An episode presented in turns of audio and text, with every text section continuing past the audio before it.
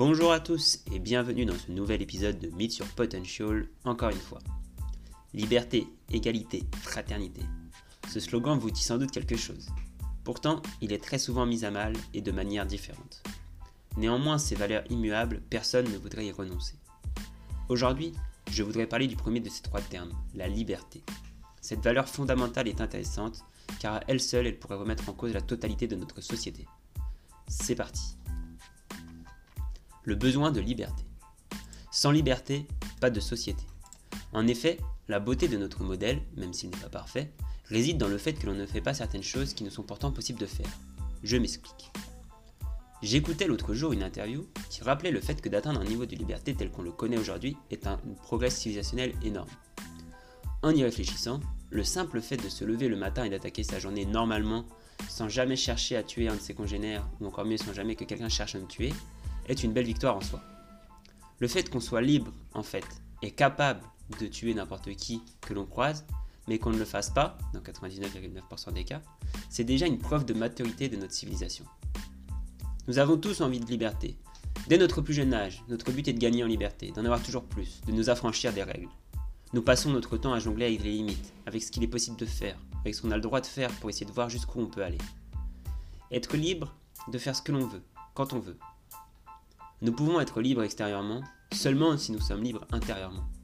Savoir se libérer de son mental est donc la première étape pour moi pour commencer à devenir plus libre et à atteindre un niveau de liberté maximale par la suite. Pourquoi recherchons-nous la liberté? Certaines personnes aiment finalement l'asservissement. Certaines personnes aiment l'autorité, car elles n'ont pas encore été capables de se mettre les bons codes comportementaux afin de jouir de leur liberté.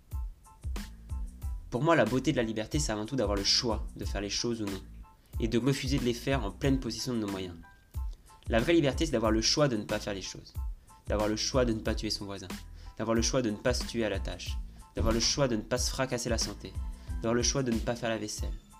Bref, avoir le choix des libertés et en assumer les conséquences. On est libre de faire des choix moins bons pour notre santé, moins bons pour ce que l'on veut, mais il ne faut pas venir pleurer quand on sera malade, ou quoi que ce soit d'autre. Si être libre, c'est choisir, alors être libre, c'est assumer.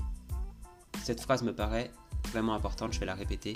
Si être libre, c'est choisir, alors être libre, c'est assumer. Est-ce qu'on est libre de faire ce que l'on veut, ou plutôt de ne pas faire ce qu'on ne veut pas faire? Cela dépend de ce que vous choisissez. Quelle vie choisissez-vous entre celle qui vous permet de faire ce que vous voulez, mais qui ne vous permet pas d'échapper au truc que vous ne voulez pas, et celle qui vous permet d'éviter ce que vous ne voulez pas faire? En évitant ce que je ne veux pas faire et ce qui m'ennuie, je passe plus de temps sur des activités qui m'intéressent, qui me permettent d'accomplir ce que j'ai envie de faire, et finalement d'être totalement libre de mes actions. C'est la voie vers laquelle j'ai envie de m'engager. L'argent.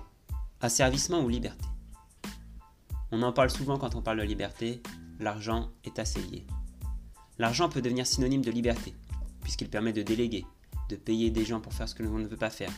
Il permet de se libérer du temps et donc de pouvoir être plus libre de, ce de faire ce que l'on a envie. Il peut également permettre d'avoir les ressources nécessaires à la mise en application d'actions que l'on souhaite entreprendre.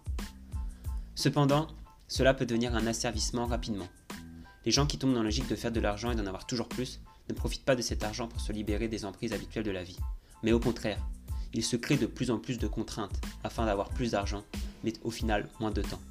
Or, l'argent ne vous apportera rien sans temps. De plus, l'argent et le pouvoir qui en découle entraînent parfois des dérives comportementales privant ainsi d'autres individus, moins bien pourvus, d'une certaine liberté de mouvement. Et donc, dans une société comme la nôtre, c'est dommage de prendre de la liberté au détriment des autres. Enfin, la dernière cause et la plus importante d'asservissement par l'argent est l'endettement et le crédit. Combien ont déjà dépensé de l'argent qu'ils n'avaient pas en espérant améliorer leur quotidien par un crédit ou l'achat d'un bien matériel peu utile à leurs vrais besoins et bonheur Chaque dette nous éloigne de la liberté et nous rapproche de l'asservissement à l'argent et donc au travail qui en découle. Les dettes sont l'ennemi de la liberté. les dettes, c'est de l'argent. Mais avoir beaucoup d'argent peut vous offrir la liberté. À vous de savoir dans quelle direction aller. L'ambiguïté de la liberté. Pour une grande partie des gens, le travail est vécu comme une contrainte. J'entends plein de gens me dire si je gagne au loto, je quitte mon taf. Or, le travail peut être une grande source d'émancipation, permettant à des individus d'accéder à une liberté jusque-là inconcevable. Pour certains, qui sont enfermés dans une famille oppressante, pour ceux qui vivent au crochet de leur compagne ou de leur compagnon, pour celui qui ne cherche qu'à survivre chaque jour, alors le travail est source d'émancipation. Émancipation mentale d'abord, puis ensuite financière. On peut retrouver une certaine pyramide des besoins de la liberté, mentale, physique, financière et idéologique. Vous êtes libre à partir du moment où vous décidez de l'être. Libre de vos actes, quoi que vous en pensiez. Prenez conscience, prenons tous conscience de la liberté que nous avons et comment nous pouvons la conquérir sans jamais nuire à autrui. On est libre de nos actes, de nos paroles, de nos choix. On crée des emprises et des filets qui nous retiennent. Mais finalement, même notre travail, on peut le quitter, ou on peut le créer, ou l'améliorer. La famille, on peut la protéger, on peut la quitter, on peut la fonder. Notre corps, on peut le chouchouter ou le flinguer. On est libre de choisir. Rien ne nous engage envers autrui, sauf l'envie. Mais pour être libre, à tout point de vue, il faut commencer, pour moi encore une fois, à être libre mentalement. Et du qu'en dira-t-on Effectivement, une des premières causes d'asservissement est d'être asservi au regard des autres et des normes de la société. Peur d'être rejeté ou perçu comme différent, peur de ne pas être à la hauteur, à la hauteur de ce qu'on imagine que les autres attendent de nous. Et c'est pour ça qu'on part vers le crédit, vers le travail, vers des choses qui ne nous plaisent pas. On fait ce qu'on pense que les autres attendent de nous plutôt que de faire ce qu'on veut vraiment faire. En conclusion, notre liberté se termine là où commence celle des autres. Cette phrase, c'est un peu un slogan, mais elle a du sens. Soyez libre de faire ce que vous voulez tant que vous ne violez aucune règle fondamentale. Nuire à autrui n'est pas faire preuve de liberté. Ce n'est pas le désir de liberté qui amène un homme à faire du mal aux autres, aux animaux ou à la planète. Lorsque vous faites cela, vous n'êtes pas libre, vous êtes asservi par des pulsions dévastatrices. La liberté, la vraie, c'est l'amour, la paix, la joie et la vie. Liberté de vivre pour tous, liberté d'exister pour le bien commun. Libérez-vous. Ne jouez plus un rôle. Libérez le bonheur qui sommeille en vous. Libérez la vie qui est en vous et vous serez ainsi libre.